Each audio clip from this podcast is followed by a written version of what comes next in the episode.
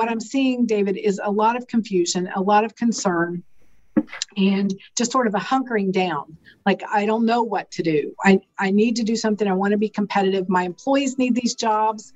You know, I provide a great value for them, and I just want to do the right thing. That, which is very much a Midwestern. It, it's not just a Christian value, it's a Midwestern value, right? Most people in the world want to do the right thing.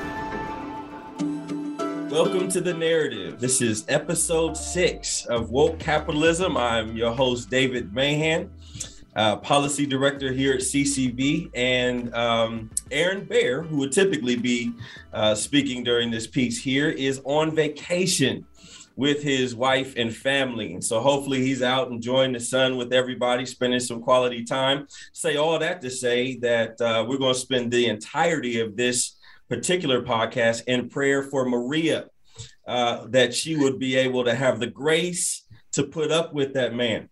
Uh, we are uh, we have been having a good time here at CCV all week long. Uh, I think most of us have been actually working remote from the Columbus Fair, uh, the Ohio State Fair here in Columbus, and uh, and um, I'm, I'm, I'm, I wish I was at the fair. Actually, we we are sitting here in our offices, beautiful sunshine outside. But um, listen, we are so glad that you are with us, that you have taken the time out of your week to join us here on the narrative. Little different. Um, podcast today we are for our current events uh, section we are actually here uh, on on the podcast with director of the partnership here at CCV with uh, Matt Stiers. He's here with us, and then we also have the coordinator, uh, his his uh, partner in crime, Sam Huddleston.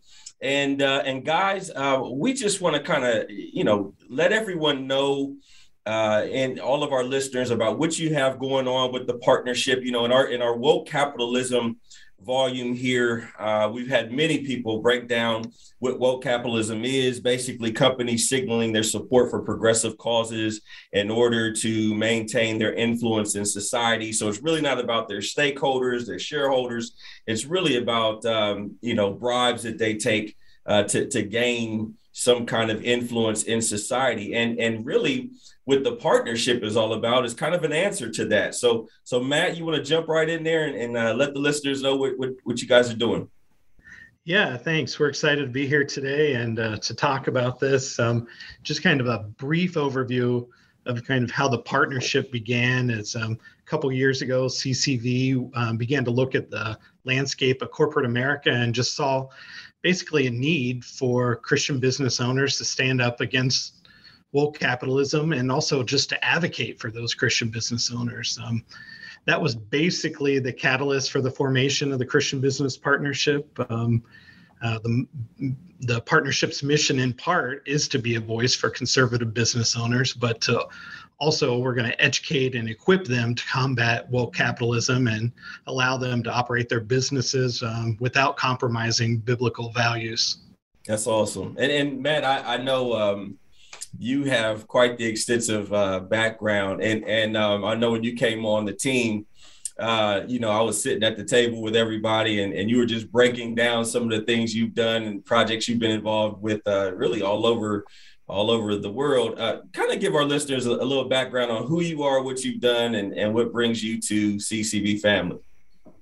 Yeah, sure. So um, it's kind of a wide uh, array of things um, but uh, you know god uses all those different opportunities uh, for you know just cause and i, I feel like uh, that's happening here uh, so my background was originally in higher education um, went to school and uh, got a doctorate in um, um law and policy. And at that time, I thought, you know, after finishing that, I want nothing to do with government and policy. And uh, here we are, full circle. That's right. 15 years later, we're back into this. Uh, so God definitely has a sense of humor. But um, during that interim before coming to CCV and uh, the partnership, uh, I was I taught for a university. Also worked in healthcare for many years, and uh, uh, while teaching, got to work in the Middle East quite a bit, um, and uh, helped uh, develop a program in the Middle East to bring higher education to women throughout that region, especially in the Gulf area. So, um, Sam, before we we get a little bit deeper into the partnership.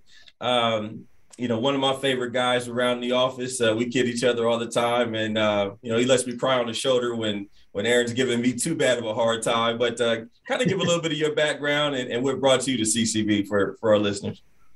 Absolutely, David. Uh, thanks again for having us. I will say, um, Volume Four, Episode Six. I, you know, feels like we're kind of the bench warmers to you guys a little bit. I mean, I'm I'm a little shocked and hurt it took this long, but you know, I, I guess Matt and I can do this today. Stop um, crying and answer the question. I'm getting there. I'm getting there. Um, so joined the CCV team uh, about a year and a half ago.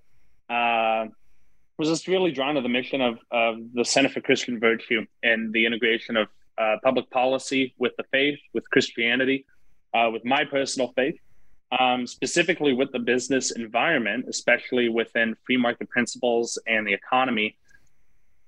Christian business owners, Christian leaders in business, Christians that are just involved in the marketplace are seeing more and more unique threats uh, facing them. Uh, they're seeing threats that will not just make business harder for them or you know challenge their economic standing, but they're facing threats that will put them out of business. Uh, they're facing threats that will keep them out of business, and they're facing threats that will prevent them from being able being able to provide a living for themselves and their family, from being able to invest in their communities.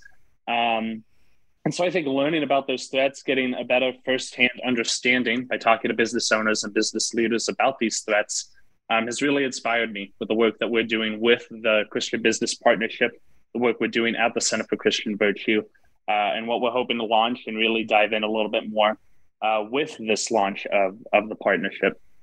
Yeah.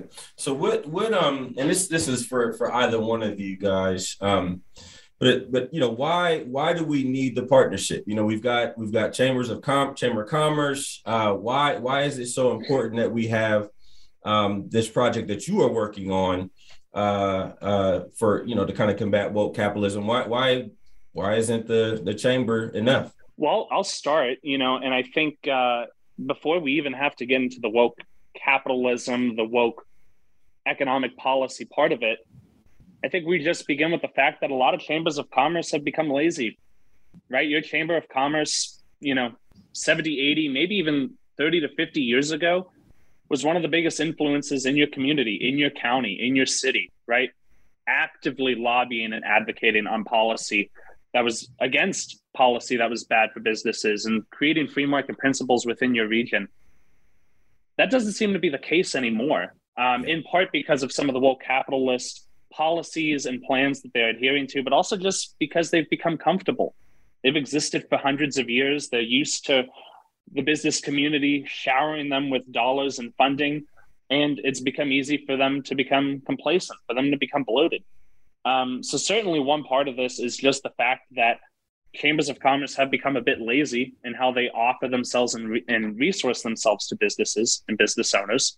Um, but again, really, the other part and really the heart of this mission is to combat woke capitalism, what we've been talking about this entire volume, to really create a business environment that's good for all Ohioans, right? To create a business and economic environment that allows all businesses to thrive but that also defends the right of the Christian to engage in the marketplace and to run their own business, to have the right to run their own business the way they see fit without government overreach, without government overstep, and without the risk of being shuttered or closed down always at the forefront. Love it, Matt. What what are some value adds um, that that folks could look forward to for for joining the partnership?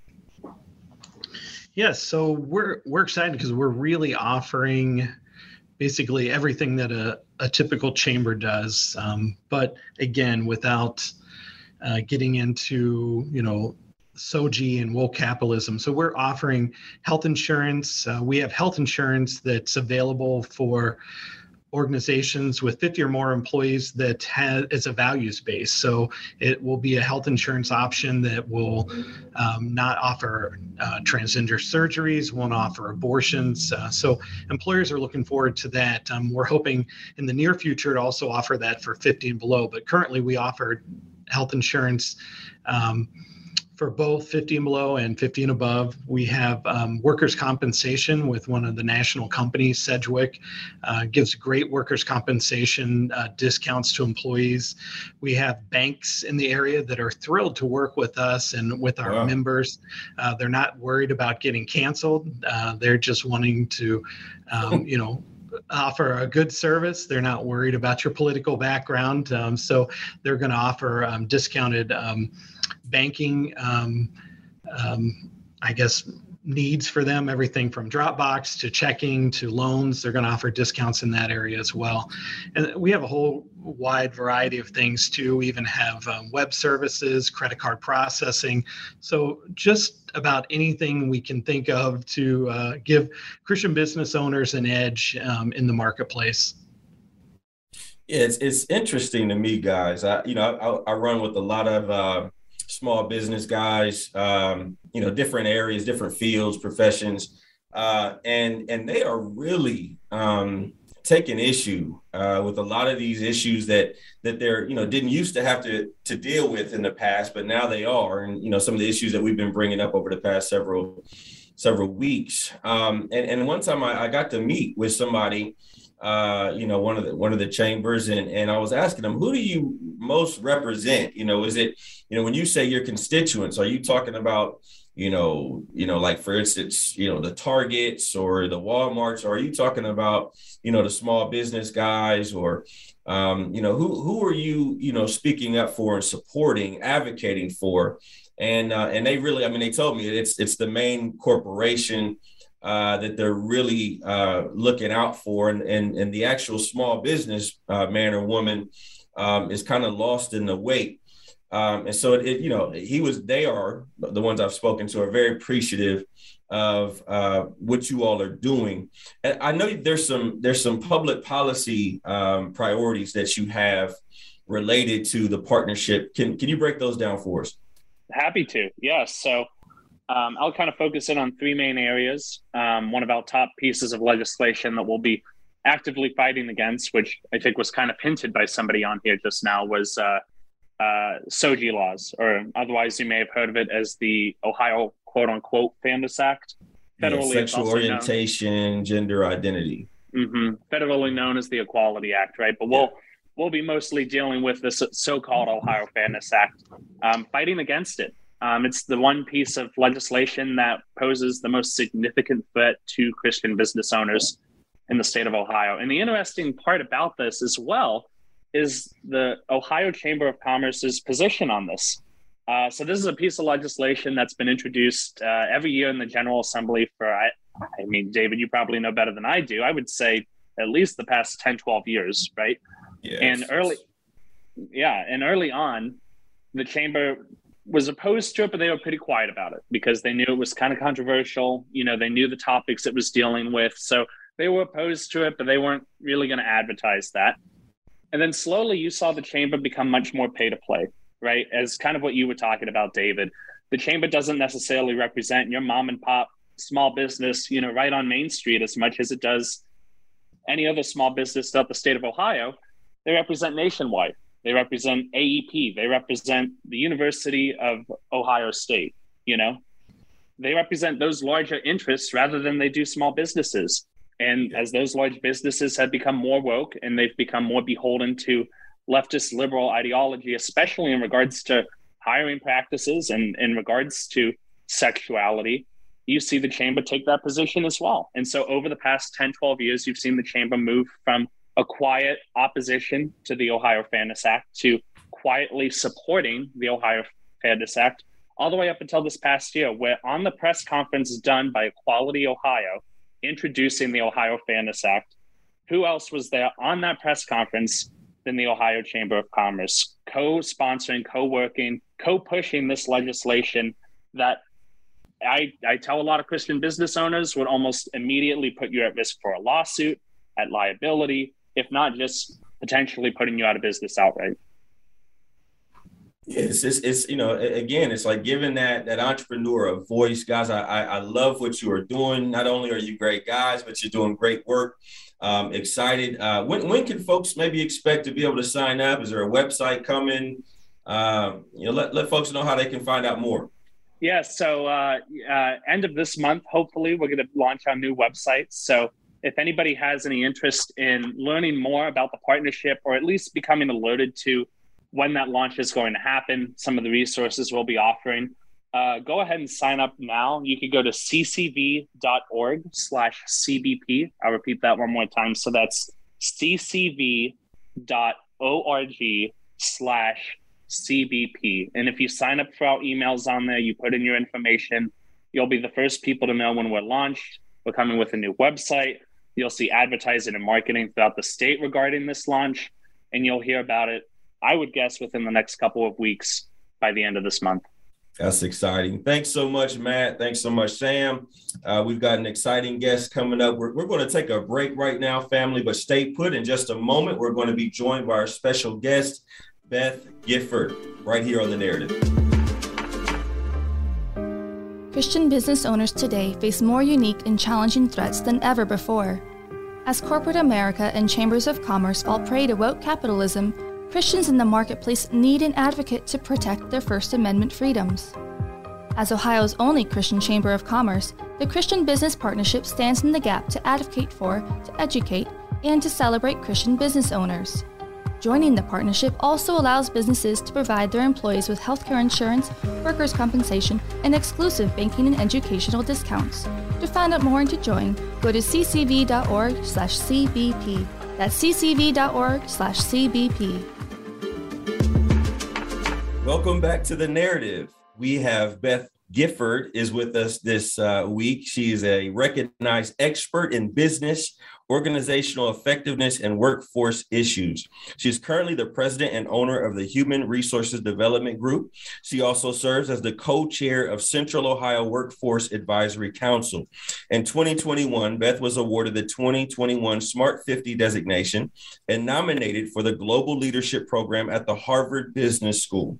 In 2020, she was featured in Columbus CEO magazine as an innovative leader and has participated in an expert panelist on national workforce issues at the Urban Institute in Washington, D.C., and was named a 2020 Global Knowledge Leader on Talent and Workforce Issues. She is taught at the University of Kentucky and Ohio Dominican University and is currently a guest instructor at The Ohio State University, as well as an adjunct professor at Cedarville University. Beth, it is so good to see you. It's been a long time. Tell our listeners what you've got going on here here recently. Oh my goodness, David, it's so good to talk to you. Thank you for having me. Listen, recently my heart has really been going toward that small business, the entrepreneurs, really helping them uh, leverage and optimize their operating systems so that they're just reaching the best, uh, the best of the best that they can be. And I'm right. finding that they're struggling with some social issues. I mm-hmm. find that they're struggling with understanding the difference between cultural pressure and legal compliance, and they want to do the right thing, and they need some information and guidance and, and my heart Matt, is just with them. I know you had some uh, conversations with uh, with beth and um, you want to jump in and oh yeah. So just to tag on to what you just said first of all i'm so glad to have you here. It's i always love working with you and just appreciate your knowledge and just your passion for god and also just for educating people um, one of the things that Sam and I love is getting out and meeting business owners and just traveling across the state. You know in the past you know business owners they had struggles. A lot of it was you know recruiting or marketing or simple things like that. But what we're seeing more and more as we're traveling is they're just so concerned. Uh, there's a common theme. They're concerned about woke capitalism. They're dealing with cancel culture already. Um, it was just so surprising to me just to hear that over and over. So I was just curious what your experience has been uh, when you're out in the public, when you're meeting with business owners. Um, you know, how are they combating, or, or how? I guess the better question is how is it in woke capitalism and cancel culture impacting them?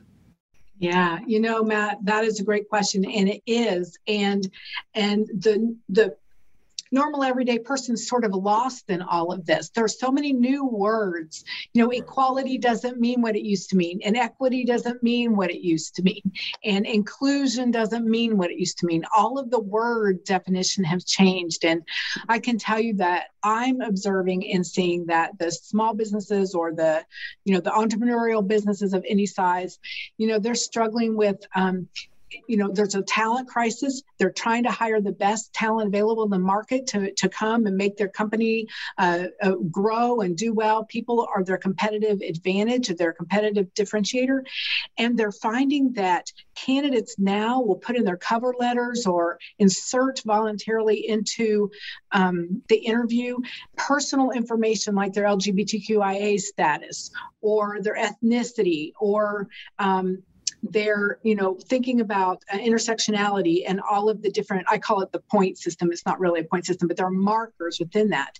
And so it really throws folks because good business folks good good, good midwest values are we don't want to offend anybody. We want everyone to have an opportunity to come and participate. And it throws, it just throws them into this awkwardness. Do I say something? Do I respond? Do I act like I heard it? I didn't hear it. I read it. I didn't read it.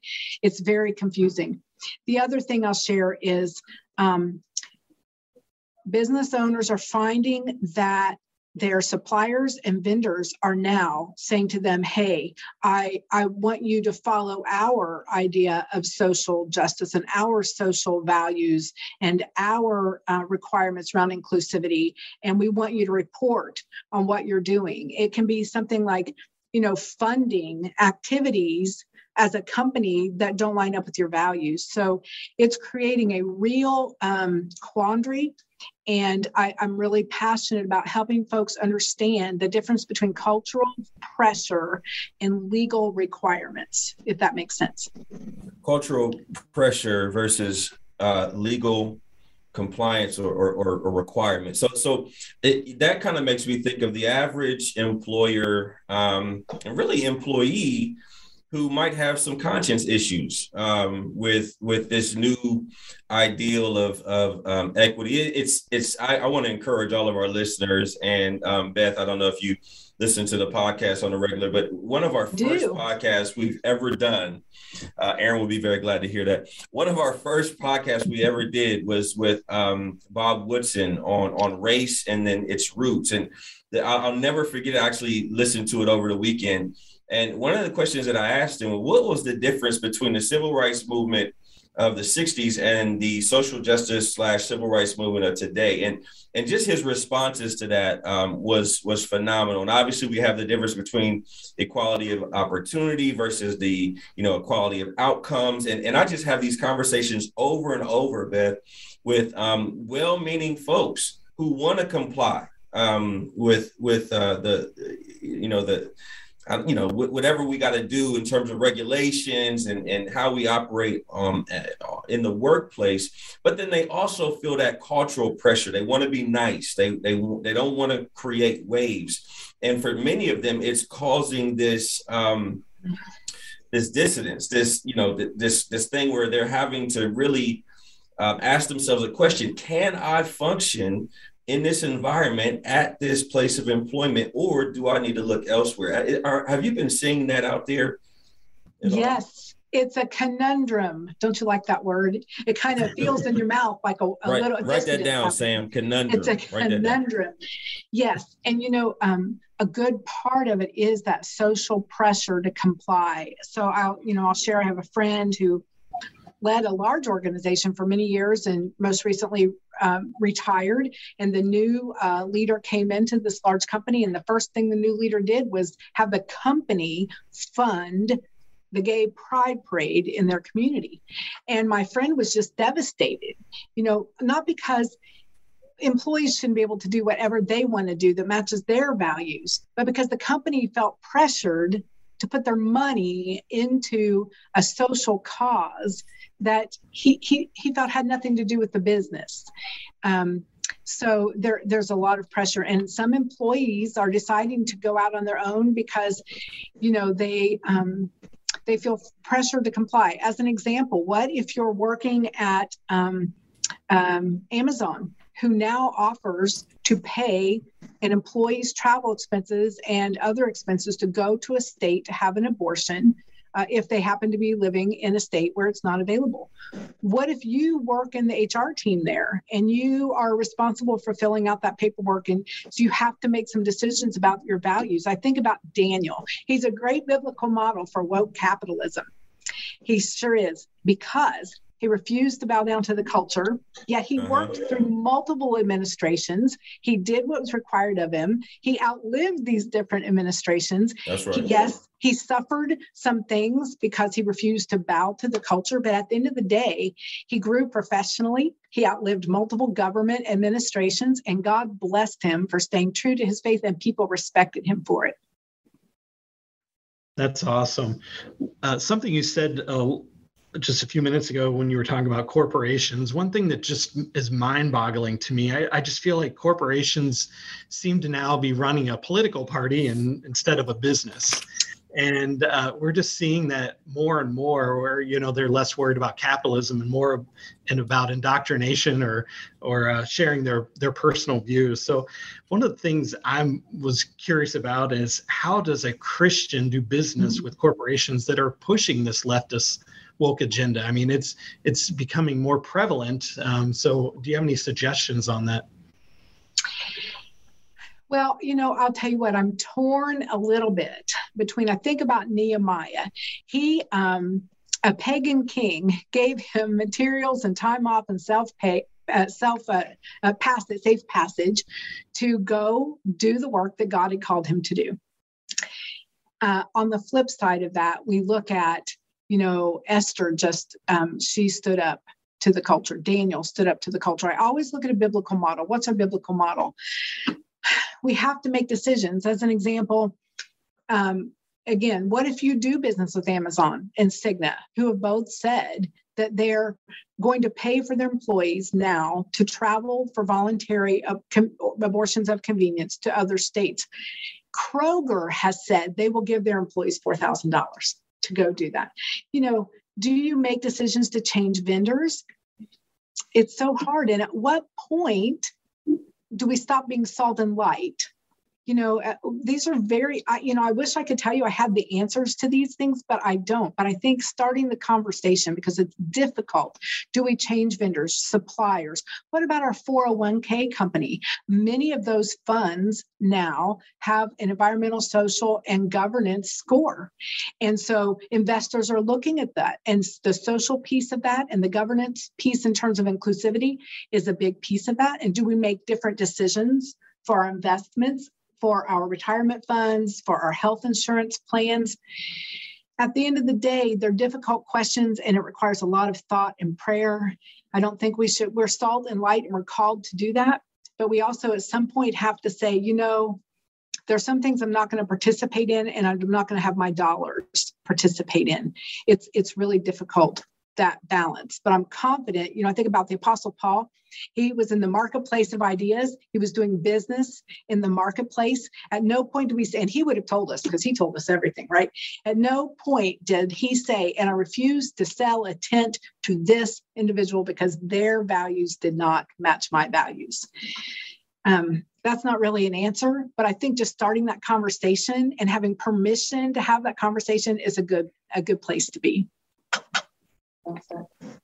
You know, I think uh, you know, follow up to that, and uh, something that got me thinking about, you know, you shared really well about just our need as Christians to stand up to the culture that we live in, to be that salt and light. Um, obviously, that means one thing if you own a business or if you run your own business, than if you work for a business that maybe has gone woke or there's woke conversations are starting to happen whether you want them to or not. So when it comes to somebody working for, let's say, like a Kroger or an Amazon or a Walmart or whoever, and you know, let's just say this conversation comes up at the water cooler or it comes up on lunch break. How do how does a Christian navigate that? How do they handle that conversation? And I think maybe if you could answer it in terms of just our faith and what we believe and, and how we integrate that into the workplace, but also like truly like what protections are there to have that conversation and to be able to you know share some of those things Yes. So, oh, Sam, that's a really good question because people do still uh, talk around the water cooler. It just now might be instant messaging or group text or a company GroupMe uh, activity, right? They're still chatting, they're still talking, they share personal information, they share information that we would never have shared even five years ago. I mean, there's stuff that people talk about at work now that never would have been discussed before. And there's an expectation of a freedom to do that. I will tell you, there's a religious Accommodation Act in the United States that says that we don't have to leave our strongly held religious beliefs in the parking lot or at home, uh, and that we can talk about them. There's a misnomer that says we can have a Bible on our desk. That's not true. Uh, what we, we need to do things on our own time. But you know, I think to answer your question, um, if we're we're asked to participate, that we as believers in Christ do participate, and we do it from a position of um, a biblical view and with love and respect that we remember we lead by example and treat everyone with the dignity of that because of being made in the image of god. And um, that we just share the truth don't engage in uh, confrontation don't be adversarial. You know i love um, uh, ruth um, Anne Graham Lotz has said that often if she's being interviewed on television and they try to take her to a, a place, you know, where she might be adversarial, she just quotes scripture. because what can you say? You say, well, you know, I believe in the Bible says blah, blah, blah, and the scripture, and that's it. But there's a lot to be said by uh, about just modeling get your job done do a good job love others be kind and model that that that love that jesus had for everybody. From a business perspective, Sam, you know, if you are the owner, I mean, you can't stop people from talking around the water cooler, virtual or real, but you need to do things like lead by example and put policies in place around the company use of equipment or assets or marketing, uh, locking down your marketing style guide. If you don't want individuals to put their personal pronouns or, you know, their pets' pictures in their email signature, whatever it is, lock all those things down so there's a standard across the company and everyone is treated equally. And just remember everyone is made in the image of god and we're called salt and light are we're maybe true and strong but we're not adversarial. That's right. And, and i don't know i mean just onto that adversarial piece beth i don't know if you all have experienced this but you know the where it might be that the loudest voices may be you know have an extreme viewpoint most folks are tired of this stuff um, you, you, know, if you listen to the loudest voices, you know, stay woke. It's, it's funny hearing uh, you know, white folks say, uh, you know, this, you just say woke all the time. Uh, we used to say in the black community, we used to say woke all the time. I mean, that, that was, this is not a new term. Um, but now it, it, represents something that it didn't used to. It's like if, if staying woke now means you have an understanding of history and reality that uh, that has always been accepted, and that's just absolutely not true. Like if if you were an African American right now, uh, being asked to stay woke, you would think that African Americans were always pro-choice, that African Americans were always for this Marxist view of the family, anti, uh, you know, uh, you know, nuclear family. And that's just not true. Um, if you really want to be woke, uh, you, you, need to understand that, that everybody, I mean, for the most part, most of the African American voices out there uh, were pro-life. From you know Dick Gregory, uh, you know all the entertainers, uh, the Black Panther movement, they were not cool with Planned Parenthood coming in and and you know putting all their abortion clinics in the neighborhood. They they were hip to what was going on with the eugenics movement. Jesse Jackson, oh, staunchly pro-life. Uh, uh, was interviewed for for National Right to Life and, and different articles. Was was in Jet magazine in the '70s talking about um, you know how how uh, abortion was to take out you know the intention was to take out an entire people genocide wasn't until he ran for president in the late 80s that he flipped his message he got the new woke but but that was not the old woke. Uh, you know, the the old woke was pro life, um, and so just just you know being able to help people understand things historically. Also, one of the things I do at the water cooler with folks is, is try to get people to understand and see an issue from from multiple different viewpoints, from God's law, you know, the scriptures as you talk about, Beth, but also man's law and nature's law. Uh, you know, what what does what does nature say about this issue? What what do our current laws say about this issue? Again, to talk about pro-life, if if I drive out of the parking lot and I hit a woman uh, who is a or a parenting person apparently nowadays, um, and she's on her way to Indiana to have an abortion. Uh, if I hit her and that woman loses her child, I go to jail for vehicular homicide. This is widely understood that that's not a blob of tissue. It's just not a neonate. It is a child. It is a baby who has just lost its life. And so I think we need to not be as sheepish as they would like us to be. Uh, I know we have the right to remain silent here in the United States, but scripturally we do not. We do not have the right to remain silent. We need to uh, to to cry loud and spare not, and and tell folks the truth in love. And we don't need to be sheepish about it. Um, so so Beth, I don't. Are you seeing folks that are actually quitting their jobs or or or shutting down their businesses before they get you know, uh, cancel culture sicked on them, or like how are people responding to all of this real time? Yeah, so I'm not seeing people shut down their businesses. They're just confused. They want to do the right thing. They need to hire the best and the brightest people, and they don't care about any of the intersectionality intersectionality markers.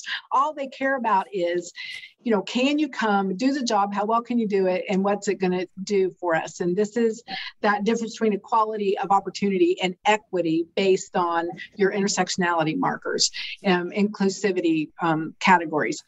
Um, but no, I'm not seeing people shut down their businesses, but I am seeing great concern about being canceled. Will customers stop visiting me if they think that I'm not um, supporting certain social activities that, that are important to them? Will the best employees not come to me if they don't think that I'm really have a strong um, um, equity lens at the company, which is it's the, the whole, you know, um, Marxist uh, change the definitions of all the words as a mm-hmm. way to change you know the culture. And so no what i'm seeing david is a lot of confusion a lot of concern and just sort of a hunkering down. Like i don't know what to do. I i need to do something. I want to be competitive. My employees need these jobs. You know i provide a great value for them and i just want to do the right thing which is very much a Midwestern. It's not just a Christian value, it's a Midwestern value, right? Most people in the world want to do the right thing. You you've definitely hit the nail on the head. That's another thing that we're hearing from business owners. There is so much confusion that almost paralyzes them and they just don't know what to do.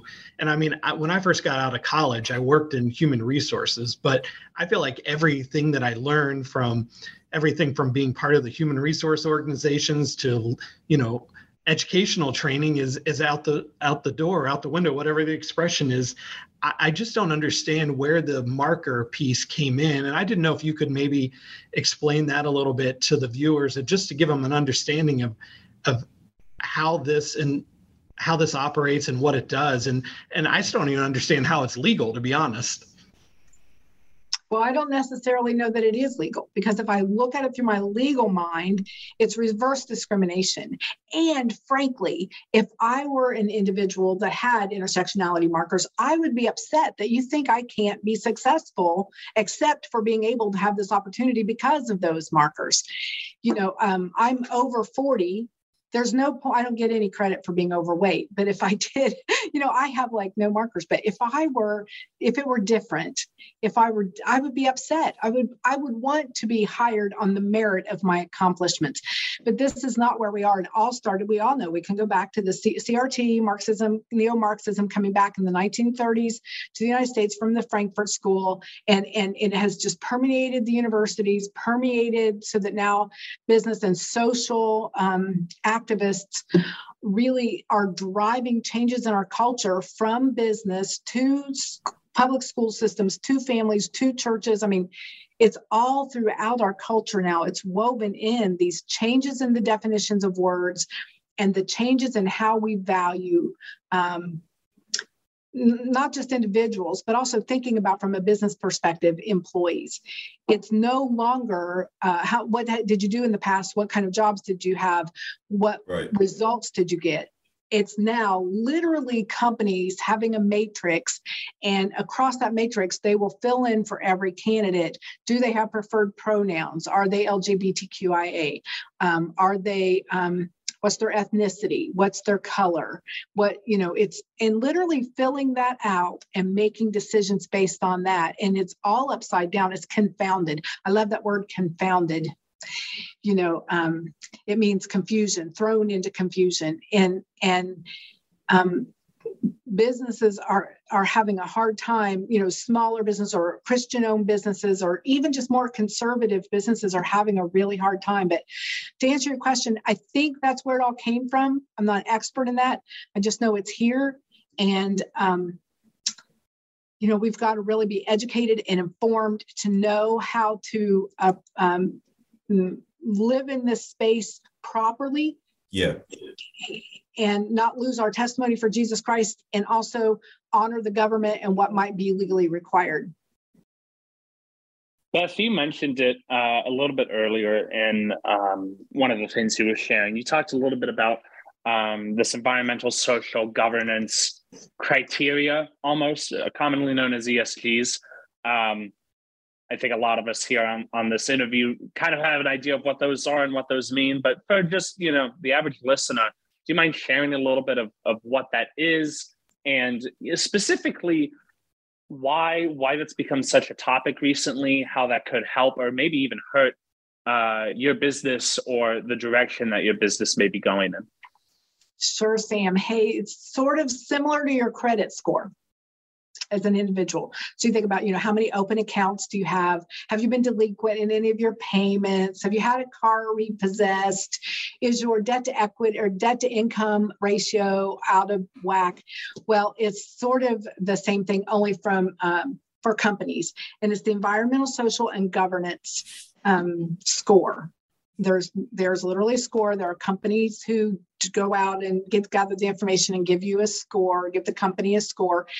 And then vendors or suppliers or investors make decisions on whether or not they want to participate with you based on your score. So as an example in terms of environmental it might be your energy footprint.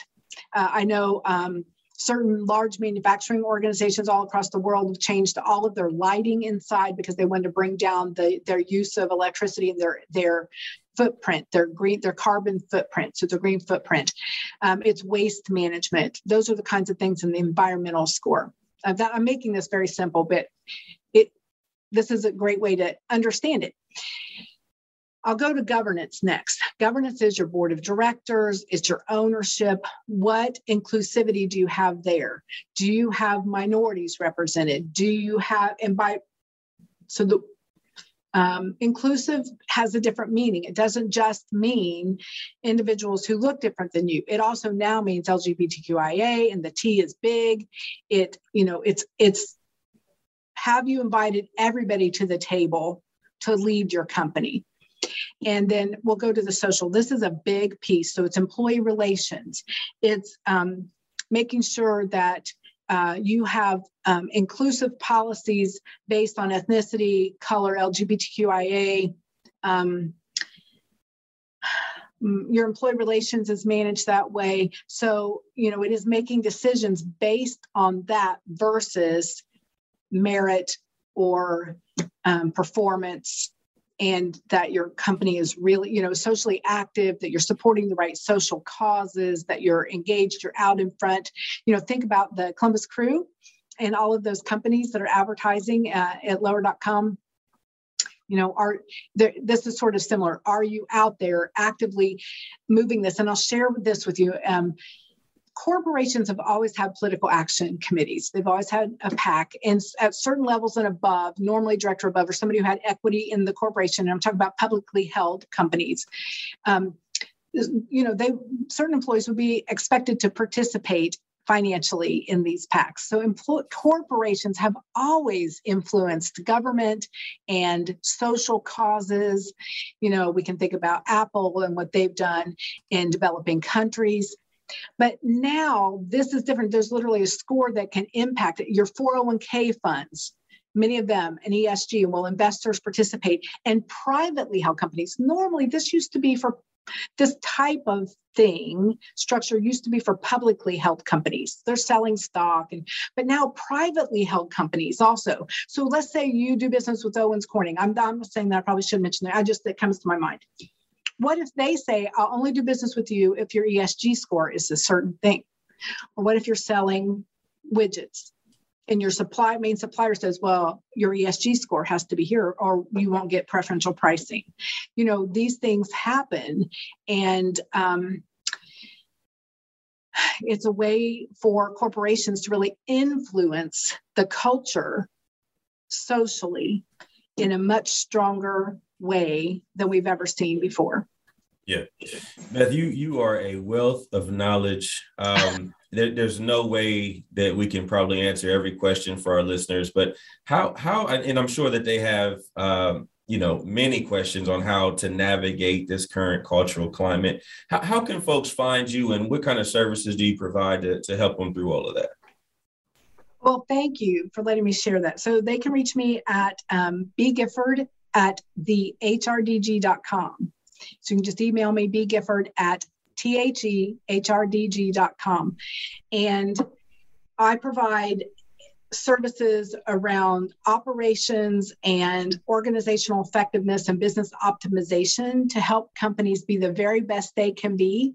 I'm a business optimization coach, and I have an expertise in um, employment, human resources, legal compliance, as well as in operations and making sure the two go together and that people really are your competitive differentiator and that you are listen i think as believers in christ we're called to be the best. We're called to do our very best. And and salt and light means that we are we're uh, uh, you know we're lifted up and that people see the difference and they see the favor of god on us because of our faithfulness like just like we saw with daniel Amen. And before you move on, David, I want to do a real quick plug for uh, the Christian Business Partnership we are excited because Beth is going to be a, a regular commentator uh, for uh, the Christian Business Pod or partnership. She's going to be doing podcasts. She's going to be doing um, articles. So uh, she'll be a great resource to our members as well. So back to you.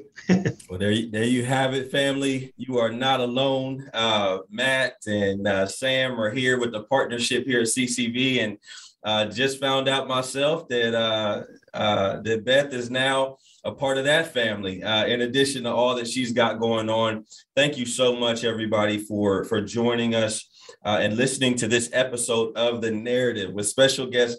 Beth Gifford. The narrative is presented by CCV and produced by Westler Media. If you have found today's episode insightful, leave us a review give us a rating, and uh, subscribe wherever you get your podcast. I'm your host, David Mahan, and we'll see you next time on The Narrative.